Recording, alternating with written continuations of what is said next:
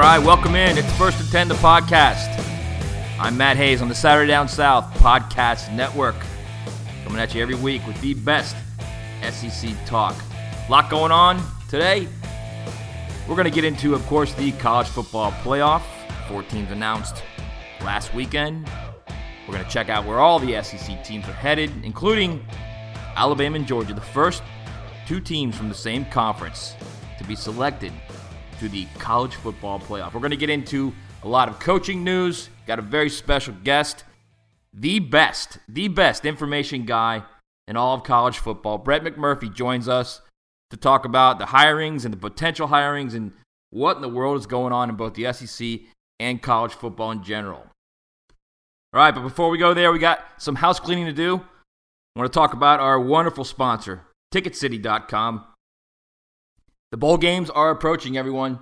You want to go see Georgia and Alabama, right? You want to go all the way out to Pasadena and go walk through that tunnel at the Rose Bowl and stare up at the San Gabriels and look down at that field that literally looks fake. It's so good. It's an absolute bucket list thing. And if you're going to do it and you're going to go all the way out to Pasadena, if you're a dog fan, you better go to ticketcity.com and get the best tickets you can get. Look, we've been working with Ticket City for years. They are the experts in college football, having served over 1.5 million customers. They've been the place to go, in fact, for SEC tickets for almost 30 years.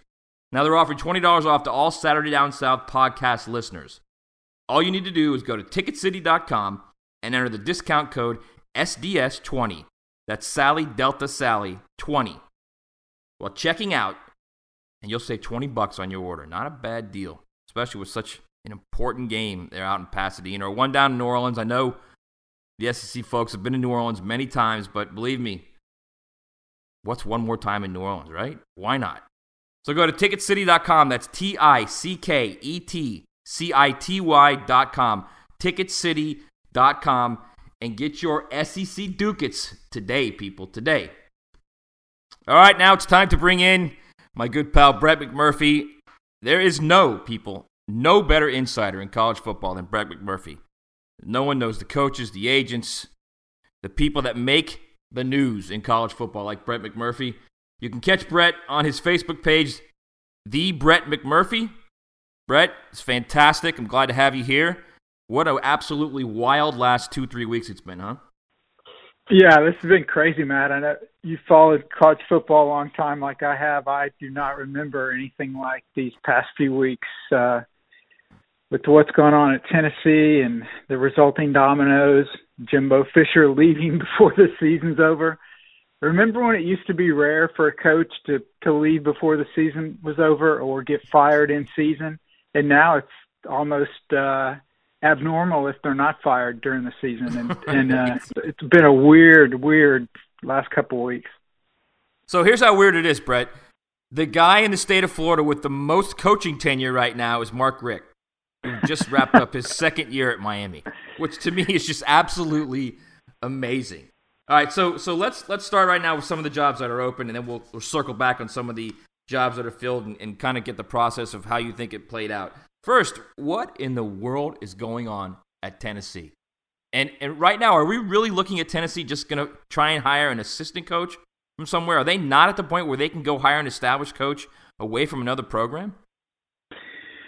Well, Matt, I mean, you know, last week I reported that John Currie was prepared to offer or was going to hire Mike Leach to be the next coach at Tennessee. But because of the power struggle there, uh, Phil Fulmer um, had people working uh, on his behalf, for him, with him, however you want to describe it, to basically sabotage the Tennessee coaching search so that he would become the full time AD. They would not allow Currie to hire Leach. They had Currie come back to Knoxville. They then fired Currie. They didn't want him to hire Leach one day and then fire Currie the next.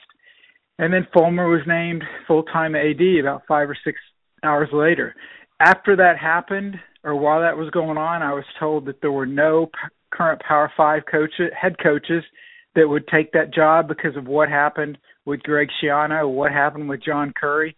And you're right. So here we are on uh, Wednesday morning, and uh, it looks like the, the leading candidates are all coordinators at Power Five schools, possibly um, you know, maybe you can get a, a group of five head coach. But quite simply, nobody that currently is employed as a head coach at a Power Five school wants to wants to get involved in this because it's it's it's so toxic. And if they react that way to Currie and Schiano, then what happens if you lose two or three games in a row? What what is the fan base or the donors and boosters going to do then? Why why am I thinking now of the Prince of Tides movie? And Nick Nolte with his sarcastic, and that's what I like about the South. So wait, let's let's circle back real quick on on Tennessee because I think a lot of people don't understand this. When Phillip Fulmer was fired nine years ago, he was technically fired by Currie. Now Hamilton was the AD then, but but it was Currie's job to do so. And the, the, the rumor around there is that you know Phillip's been holding about a nine year grudge about that. And guess what happened? Everything started the the the the, the you know the everything started to move in place and all of a sudden Phillips in a position where he can once again regain power. And you truly believe that's what happened, right? Absolutely, I, I have no doubt. I mean, I uh, you know I, I reported that on Twitter, and immediately afterwards, and that was from um, you know some very good sources that I you know obviously I don't I'm not going to put something out like that. Um, just throw something against a wall. I you know I know how serious an allegation that is. And immediately after I reported it, I had three other sources immediately text me and call me and said, "Oh, did you know you're dead on?" And also, by the way, did you know about this? I was told of three candidates that talked to Tennessee that once their once it got out publicly that their name was linked to Tennessee, that people then swooped in behind after Tennessee officials talked to these these uh, coaches and basically said, "Hey, you don't want to go there. The place is toxic um, you know, the, the, the AD is going to get fired. You don't want to go work there. And so that's why a lot of people cooled on that job. Now, a lot of, you know, there were some people that used interviews with Tennessee, obviously, to better their their situation at their current jobs.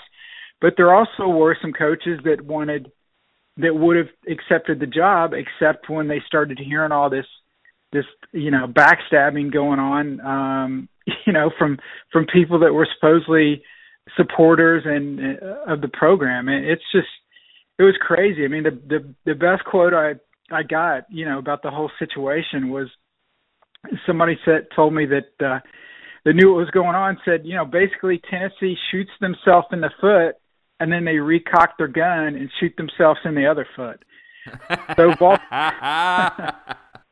Vol fans, you know, you got what you wanted. You got Phil Fulmer as your AD. Schiano's not your coach you know, be careful what you wish for. All right, let's go to the other open job in the SEC. It's Arkansas. Uh, clearly, Bret Bielema is out. And Arkansas is in a situation now. They wanted Gus Malzahn. They threw a lot of money at him. Auburn, who, you know, a month ago was getting ready to fire Gus Malzahn, then, offer, then gives him close to 50 million for a contract negotiation. And oh, by the way, Dave Doeren, who, who was offered the Tennessee job, was probably one or two losses away from getting fired at NC State and didn't take the Tennessee job. So, so let's. What? Where's Arkansas right now? Is it Chad Morris, or you think they're going to open it up a little bit? Uh, it looks like Chad Morris, Matt. That seems uh, it seems like they're locked in on him. I mean, you know, they had to make a run at at Gus, and they did. And simply Auburn stepped up and, and kept Gus. I, I was, you know, I I was interested to see if if Gus decided to leave Auburn or not.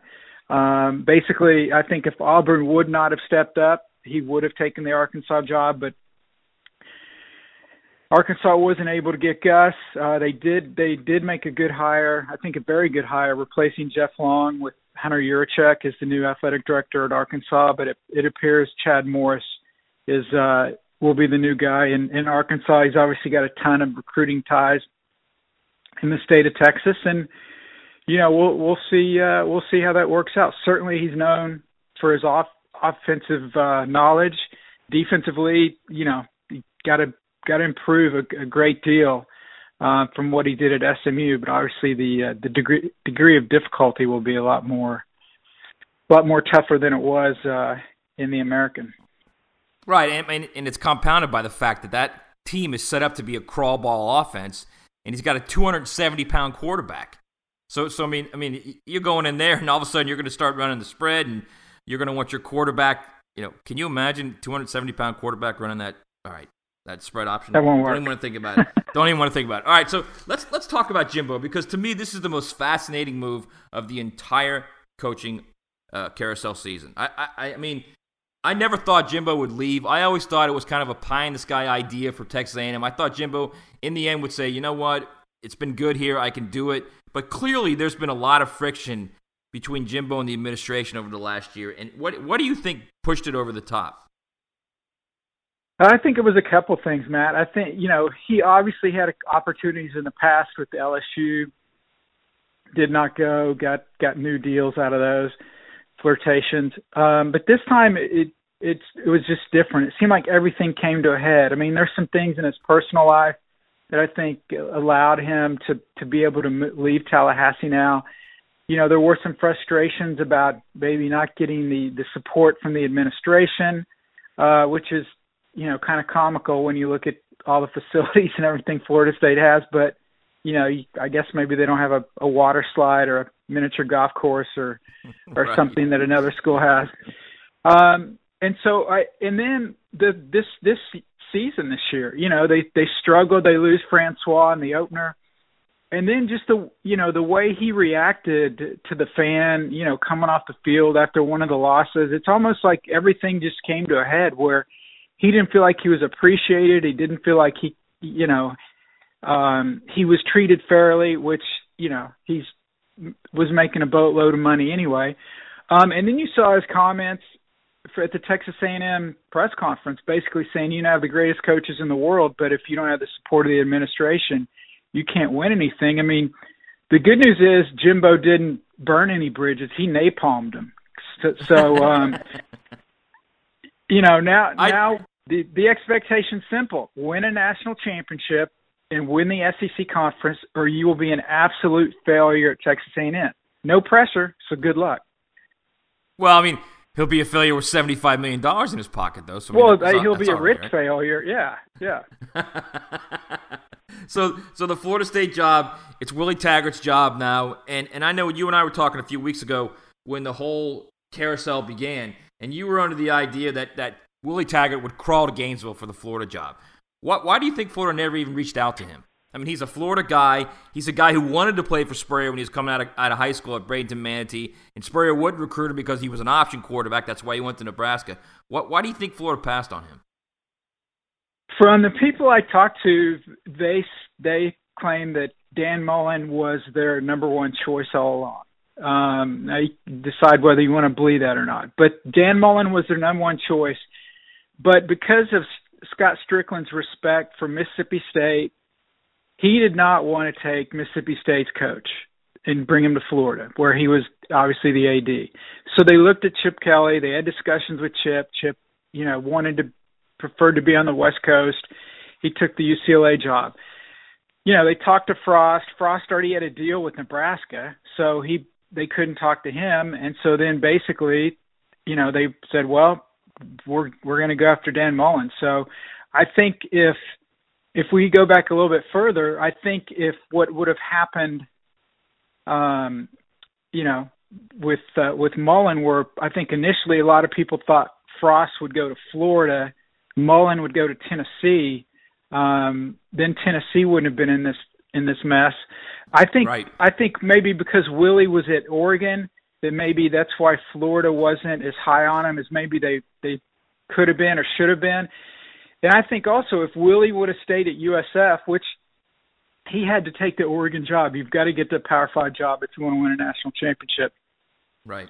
But if he would have remained at USF, that UCF USF game would have been like a play a play-in game to be the next coach at, at the Gators or Florida State or whatever. But I know right. a lot. I know a lot of people are making making uh, you know the the noting that this is the third job Taggart's had in the past 365 days. I understand that, but I think you know if Taggart when he was at USF, if the Florida State and Oregon jobs would have been open at the same time, he would have taken Florida State, no question. So I think right. he wasn't looking to leave Oregon. This is a chance for him to come back home. Like you said, he, he's from Florida. Uh, he's a star at Bradenton Manatee High School. And, you know, he was not trying to leave Oregon, but when the Florida State job opened, you know, one of the top two jobs in the state, um, you you have to take that because you don't know when it's going to open again. So if you're a Florida fan, and we we talk SEC here on this podcast, if you're a Florida fan and, and you see what's going on now, you Florida and Florida State, the two rivals have have new coaches now. You're almost in the exact same situation where you were before, where you've got a proven guy that can go out and land recruits who can land top three, top four classes, and you've got a guy on the other at the other school, Mullen, who really hasn't proven that he can he can be a big time recruiter. You're almost in the same situation with Jimbo versus Jim McElwain. So so how, how do you shake that out if you're a Florida guy? Well, if you're a Florida guy, I mean, I would just simply look at Mullen's track record developing quarterbacks. I mean, Dak Prescott, uh, you know, Nick Fitzgerald, some guy named Tebow when he was at Florida. I mean, he he can develop quarterbacks, and you know, the difference is, I mean, look what he did at Mississippi State. I mean, you know, Matt, every year we're there we're there in Hoover, Alabama, and they pass out. Here's the uh, preseason SEC SEC media poll, and last or second to last in the SEC West every year is Mississippi State.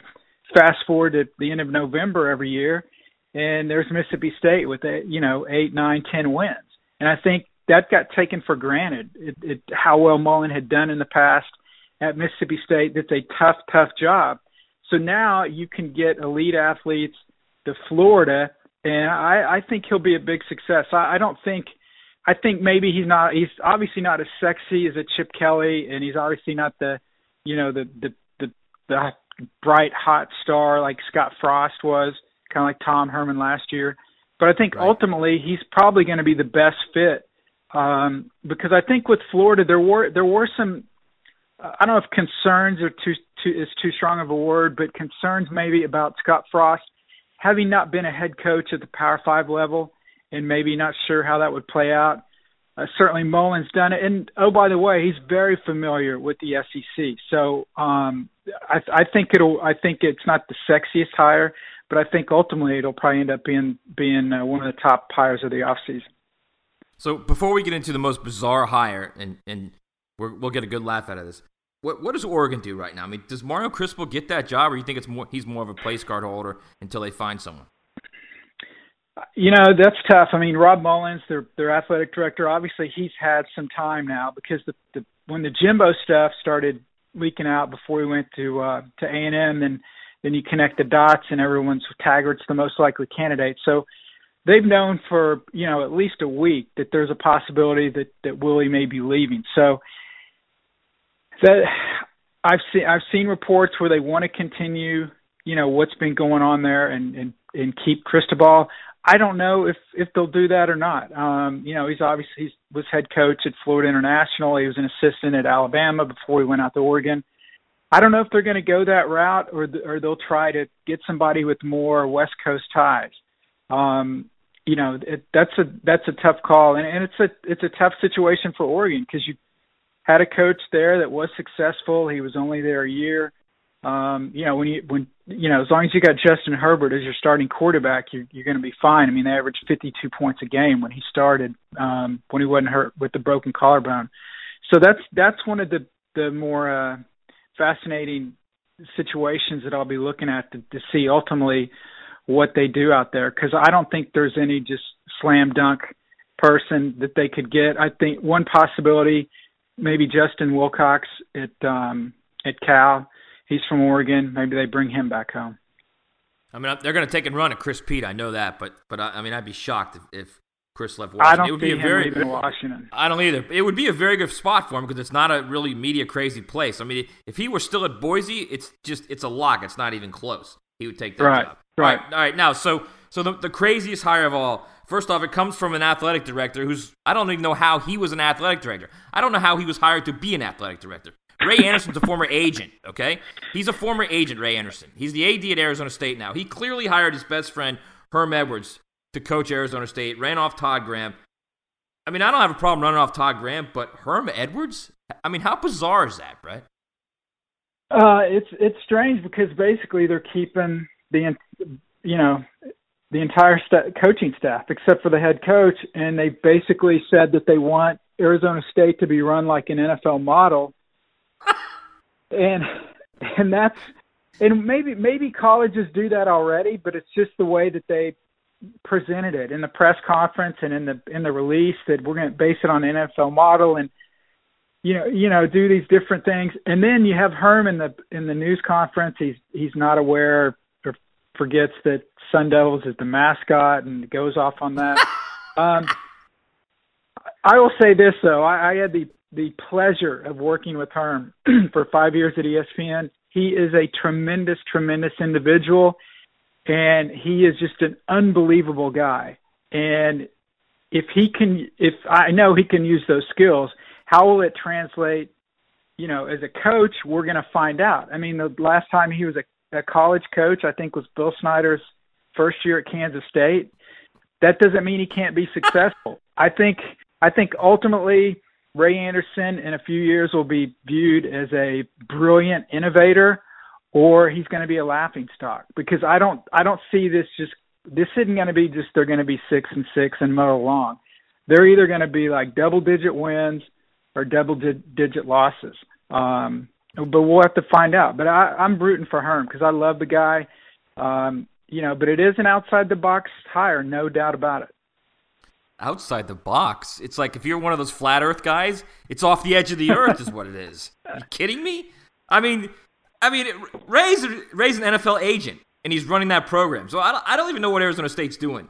That their two most important positions in that athletic department are a guy who used to be an NFL agent and a guy who used to be an NFL coach and hasn't coached. How long has it been since Herm coached? 10, 12 years? Yeah. And that was in the NFL. College, I mean, yeah, you go, I think he was an assistant at San Jose State. Good Lord. Good Lord. All right, we're going to wrap this up. I, I want to circle back real quick now to the college football playoff because, Brett, on this very podcast, when I had you on about a month and a half ago, and I told you the SEC is going to get two teams, and you laughed at me and said, the, said there's no way a conference will ever get two teams in this playoff. So, in your mind, how, how in the world did this work out? How did it shake out? The committee lied to us. So the last, this is the fourth year. They did the last. So this is the fourth year. What have they told us, Matt, for the first three years? They told us quality wins count. They told us top 25 wins are important. They told us conference championships are, are a big piece of the puzzle. That having the 13th data point is imperative to get in the playoff. That's what they said to TCU in year one. Yeah, yeah. You didn't have you didn't have a you didn't have a 13th data point, so we're taking Ohio State. They had, the Big 12 adds a conference championship game. So what happens? Ohio State three and zero oh against teams. Excuse me, three top three wins against teams in the top 16. Alabama, none. Alabama beat number 17 LSU, number 23 Mississippi State. Ohio State played a tougher non-conference schedule. Ohio State won a conference championship. The committee still picked Alabama. I have no problem with them picking Alabama, but don't tell us that all of these things matter when they don't. And here's the thing that is so frustrating for fans and for media alike is when you're trying to project who's going to get in, you can't project because they change. It's a moving target. They they tell you what teams are in and then they tell you the reasons why instead of telling you what we're looking at and then picking the teams. And I really believe that. And it again, it all boils back to the, the simple analogy. It's a beauty pageant, and the, you know you have 13 voting members, and you know they may view certain things differently than we do. And ultimately, I, I thought that the last thing they wanted to do was put two teams in from one conference, and I'm still surprised they did it because I don't think Alabama was was so much better than Ohio State, and that's supposed to be the determining factor. If if they are so much better, then you can take them. But if it's fairly close, Ohio State had the conference championship. They had more top top 15 wins, but they picked Alabama. So that I, I was surprised the committee picked them based on what they've told us in the past. All right, well, I'm going to get into this a little bit after, after we finish, but I, I just want to say one more thing. It's always good when I when I get one over on you because it's rare that I do get get one over on you. so so I get one on you. All right. Thanks, man. I appreciate you coming on. Anytime, Matt. It's the Brett McMurphy on Facebook, college football's number one insider. Thanks, pal. See you, buddy. Boy, Brett is. I'll tell you what. No one covers college football like Brett. He knows the ins and outs better than absolutely anyone. You know, Brett brought up an interesting situation there when he was talking about, you know, the idea that Alabama got picked over Ohio State. And I've been saying this since the college football was first developed four years ago, the point I made was you can say that you have metrics and you're going to go by conference championships or you're going to go by conference wins or you're going to go by winning late or losing late or losing early. The reality is, if you have a poll, it is based on opinion. Plain and simple. There's no other way to look at it. It is based on opinion. It's human nature, it is the human element of the entire process. People will vote how they believe a thing should or shouldn't be. That's how it was with the BCS. That's how it is with college football playoff. The difference is in the BCS, you had 60 plus voters from originally the AP poll before the AP poll dropped out, then 60 plus from the Harris, 60 plus from college football coaches, and then what, seven or eight computer guys. So you had 120 something minds going at, and, and here's another thing too. The whole idea that these computers were, you know, computers, ooh, they're not biased. Ooh, let me tell you something about computers. Somebody has to put the information into the computers to work for their formulas. Somebody has to develop those formulas. And it was always funny to me how the computer system out on the West Coast, the Anderson Hester system, always had the West Coast teams in the top five early on. And the computer systems in the South always had the South teams in the top five early on. And then as we weaved our way throughout the season October, November, late November, and then the last week of the season, uh, magically, everybody has the same first two, three, four teams. Isn't that weird how that works? It's opinion, people. It's opinion, okay? It was that way at the BCS. It's that way at the college football playoff. I don't want to hear about metrics. I don't want to hear about entry points, data points, whatever you want to call it. It's not what it is, it's an opinion. That's why in year one, Ohio State got in over TCU and Baylor, and TCU and Baylor had better resumes. Ohio State had a worse loss. TCU and Baylor had better wins, and Ohio State got in because they beat the tar out of Wisconsin in that last game, and all of a sudden everybody thought, oh, oh, oh Ohio State's got to be the, better than TCU and Baylor. It was emotion, which is what polls are all about emotion and opinion. That's why Ohio State got in year one. And then Ohio State goes and wins the whole thing. And then all of a sudden, look how brilliant the college football playoff committee was.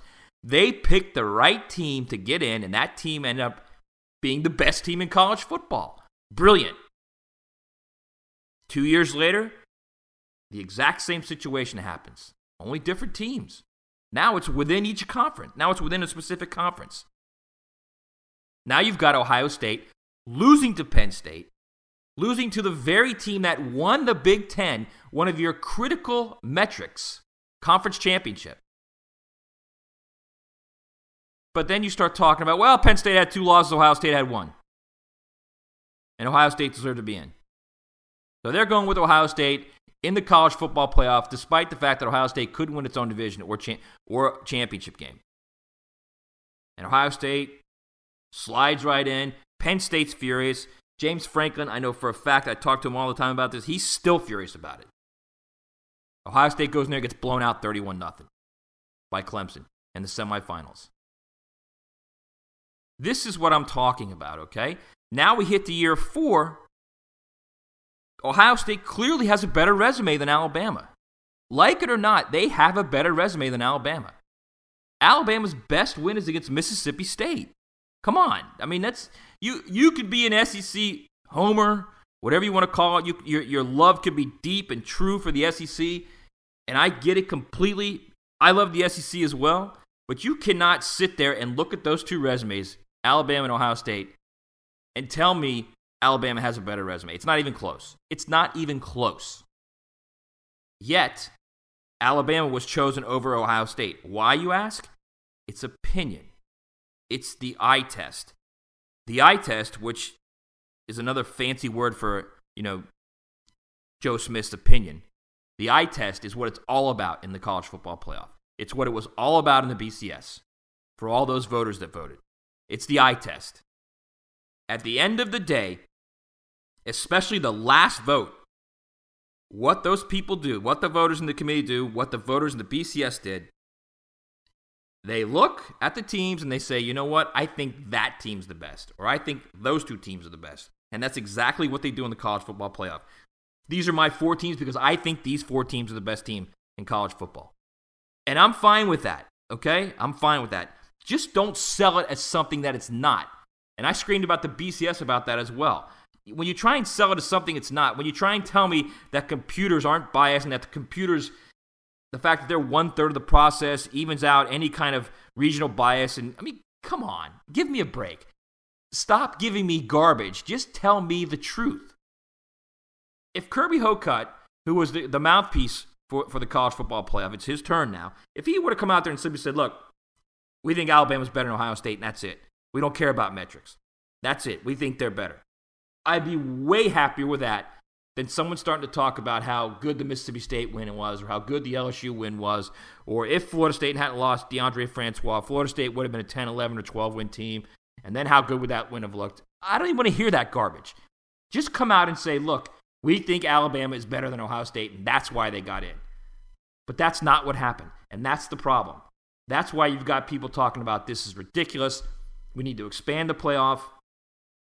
And now suddenly this perfect little world that the college football playoff had is now in a very delicate, dicey situation because now they're starting to get public perception and public momentum that four teams isn't enough and that it needs to expand.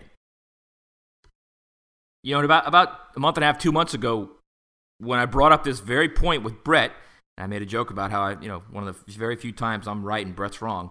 When I said two SEC teams are going to end up in the playoff, I also said that that's going to start the momentum for change because it's it's a familiar situation right now. And the reality is that too much SEC in college football will eventually become not enough teams in the college football playoff. I said it 2 months ago and it's even more apparent now. We're at the regular season, the end of the regular season. We've got our four teams and once again the argument is there needs to be more teams, more access in the college football playoff. Why? Because of the SEC. More specifically, because of Alabama. Now, this happened. It began this whole this whole change in college football postseason began in the 2011 season. That was the year, of course, when both Alabama and LSU played in the national cha- championship game. LSU won the SEC. Alabama didn't win its division, didn't win its conference championship, but played in the BCS national championship game and beat LSU. Once again, that was seen as, oh, it's the right thing. The right team was chosen and the right team won the national championship.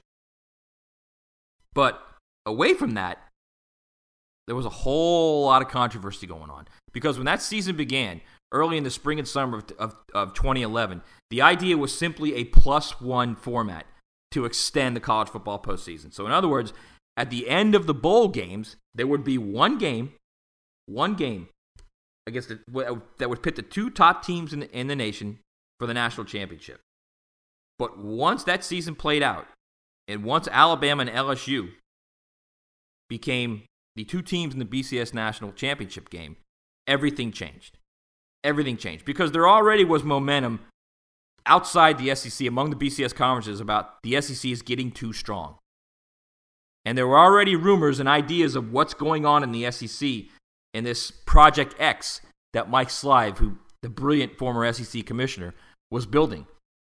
That Project X ended up being the SEC network, which is literally a cash feeding cow, a generation, a cash revenue generating behemoth that no one could have expected it could ever be. No one except for, of course, Slive and the SEC presidents. And the other BCS conferences saw that, saw the six straight BCS championships. It would eventually be seven, and realized, you know what? This is getting out of control. The SEC is dominating this game. They're pulling away from the pack. They're, gener- they're going to generate untold millions. It has to be stopped. That's why the playoff began. All right? You can talk all you want about how the BCS, oh, it's controversial. They never got it right. I love the BCS, but that's a whole another story for another time. It had nothing to do with that. It had everything to do with everyone else in college football was panicking about the SEC. that the SEC had won six straight. It eventually would grow to seven in the last BCS, uh, excuse me, in, in 2012. And the idea was look, this can't happen anymore. We have to put our foot down at some point. So now we fast forward to 2017. And for the first time in the brief history of the college football playoff, two teams from the same conference, which we spoke about on this podcast two months ago, two teams from the same conference were selected.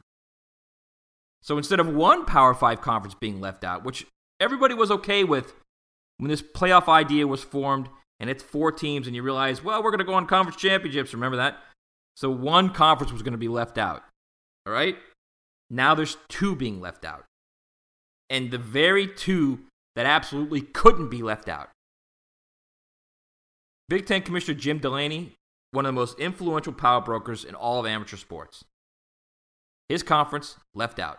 Pac 12 Commissioner Larry Scott, instrumental with innovative ideas, moving college sports into new marketing television horizons, playing games outside the United States. He's an innovator. These two guys, their conference, not playing in the college football playoff. These are two unique power brokers in college football. And I'm telling you right now, they will not sit back and watch the SEC take another huge bite from the apple without saying, you know what? It's time to stop. And what does that mean? That means expanding the playoff. Whether you like it or not, and Jim Delaney was a guy when this playoff first began, he said his big deal was bracket creep.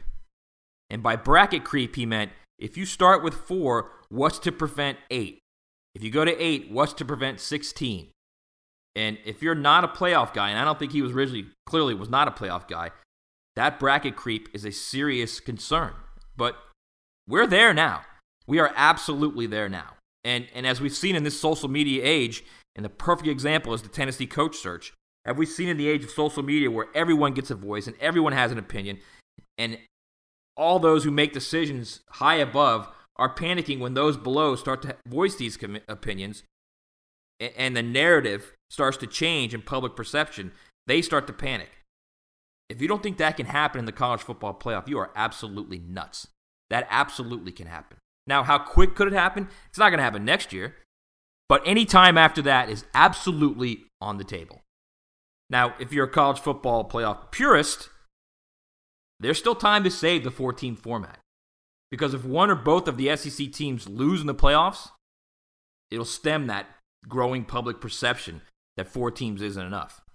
But if both Alabama and Georgia win, I'm telling you right now, if you got Alabama and Georgia playing in Atlanta, it's literally the Southern Super Bowl, which, if you remember, if you remember six years ago, I believe that the Alabama LSU BCS National Championship game, which was played in New Orleans, was also dubbed the Southern Super Bowl. If you've got Alabama and Georgia playing in that national championship game in Atlanta, I'm telling you right now, there's going to be a lot of upset guys in college football that, and there's going to be a lot of idea and a lot of perception that, you know what, here comes the SEC again.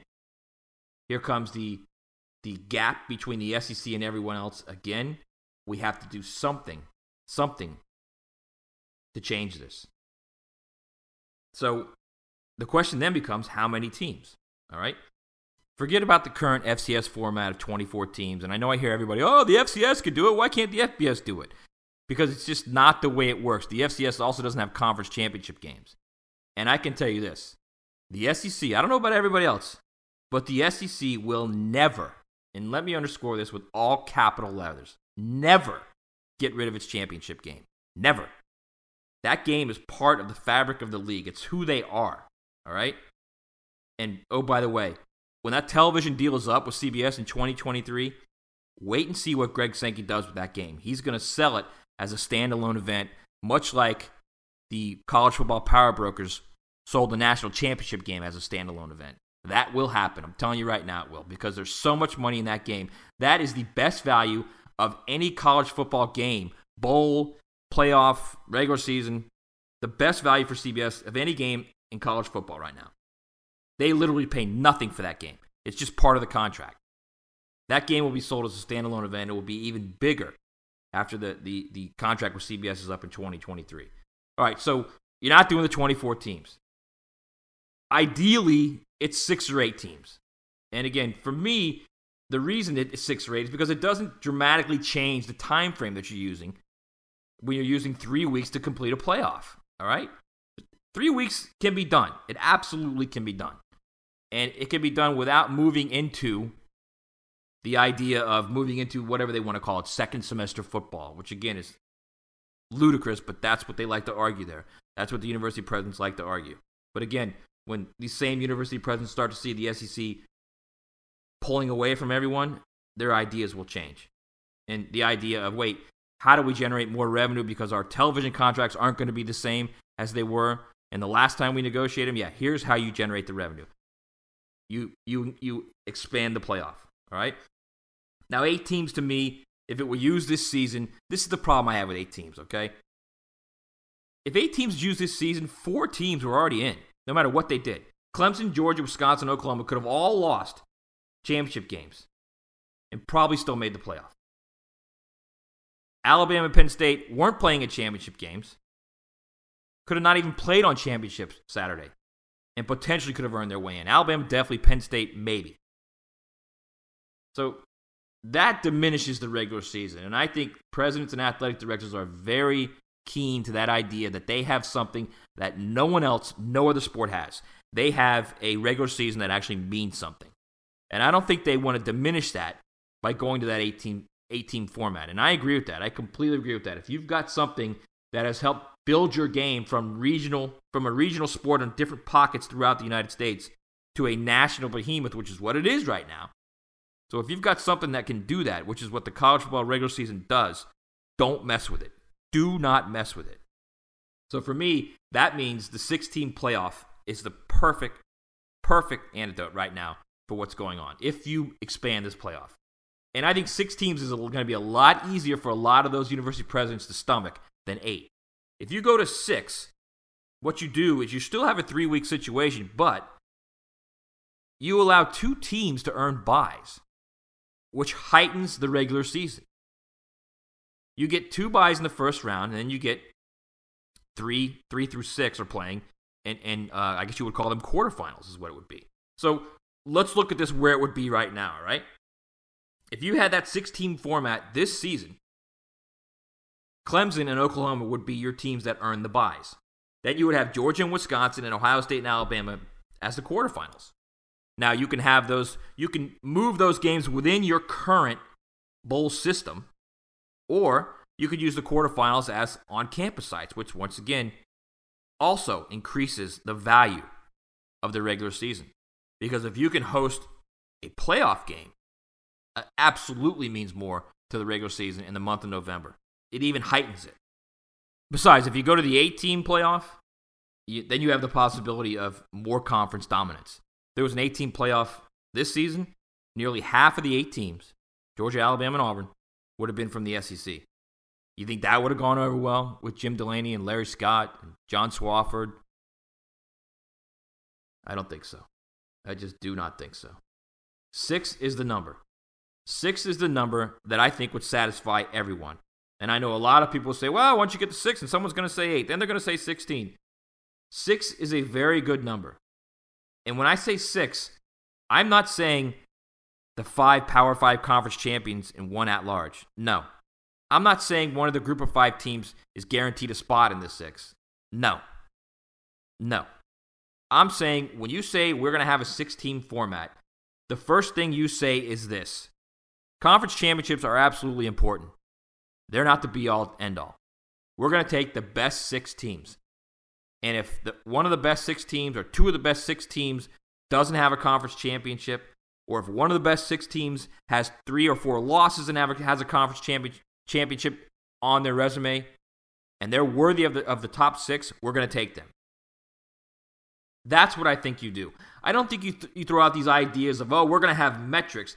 The funniest part of all about when the college football playoff was first forming, Bill Hancock, who was the executive director of the BCS, who is now the executive director of the college football playoff, he was explaining how the college football playoff would work. And I remember asking, well, how are you going to come up with the idea of this team's better than that team? How is it not going to be just like the BCS where it's opinion? And he said, we're going to have metrics. So I said, All right, metrics. What kind of metrics? They didn't know. He didn't know yet, but they were going to use metrics, and they were going to be very transparent in the metrics they used. And that's how it was going to work, and everybody was going to be happy. And we're now year four, and a lot of people aren't happy. And if you want to blame someone, go ahead and blame Alabama. Because, I mean, they get blamed for everything else, right? You got blamed for the breakup of the BCS. So now they're going to get blamed for the breakup of the current college football playoff system when it, expands. And it will expand. I'm telling you right now, it's going to expand. It's not going to be next year. May not even be 2019. But it will expand because there's too many reasons for it to expand. Chief among them is not only just the SEC pulling away from everyone else once again, but chief among them being what happens when the television contracts for each of the Power Five con- conferences are up. What happens when 2023 rolls around? And suddenly, ESPN's not there offering a boatload of cash. When suddenly you're going to have to start looking at Twitter and Netflix and Amazon, different areas for selling your games. You may not be able to sell your games as a complete package. You may have to sell the SEC East to Twitter, the SEC West to Netflix, the championship game to ESPN. We have no idea what the distribution will look like as far as college football games and within each conference. We have no idea. So your best bet, your best bet is to get that money now while you can. And if that means expanding the playoff to six and renegotiating that deal, you absolutely have to do that. You have to do that. There's too much uncertainty where the game is headed as far as how, how the game is being distributed on television, on video, through social media. There's just too much uncertainty right now. And I think a lot of people, and I've talked to a couple athletic directors about this, you got to get what you can right now. You got to understand the no. You know this, take this. It's all about understanding the no and understanding the now. And right now, there's a lot of uncertainty moving forward about where television contracts will be. So if you can get more money now by adding two teams to a playoff, which will improve your playoff, will make the regular season more meaningful, you absolutely have to do it. All right, that's going to wrap up this week. I had a blast talking with my good friend Brett McMurphy. Again, it's the Brett McMurphy on Facebook, the best college football insider in the business. I want to thank everybody for coming along the ride. Please subscribe to the podcast, like the podcast, tell your friends about the podcast, and we'll be back next week for another fun look through the SEC. Take care, everyone.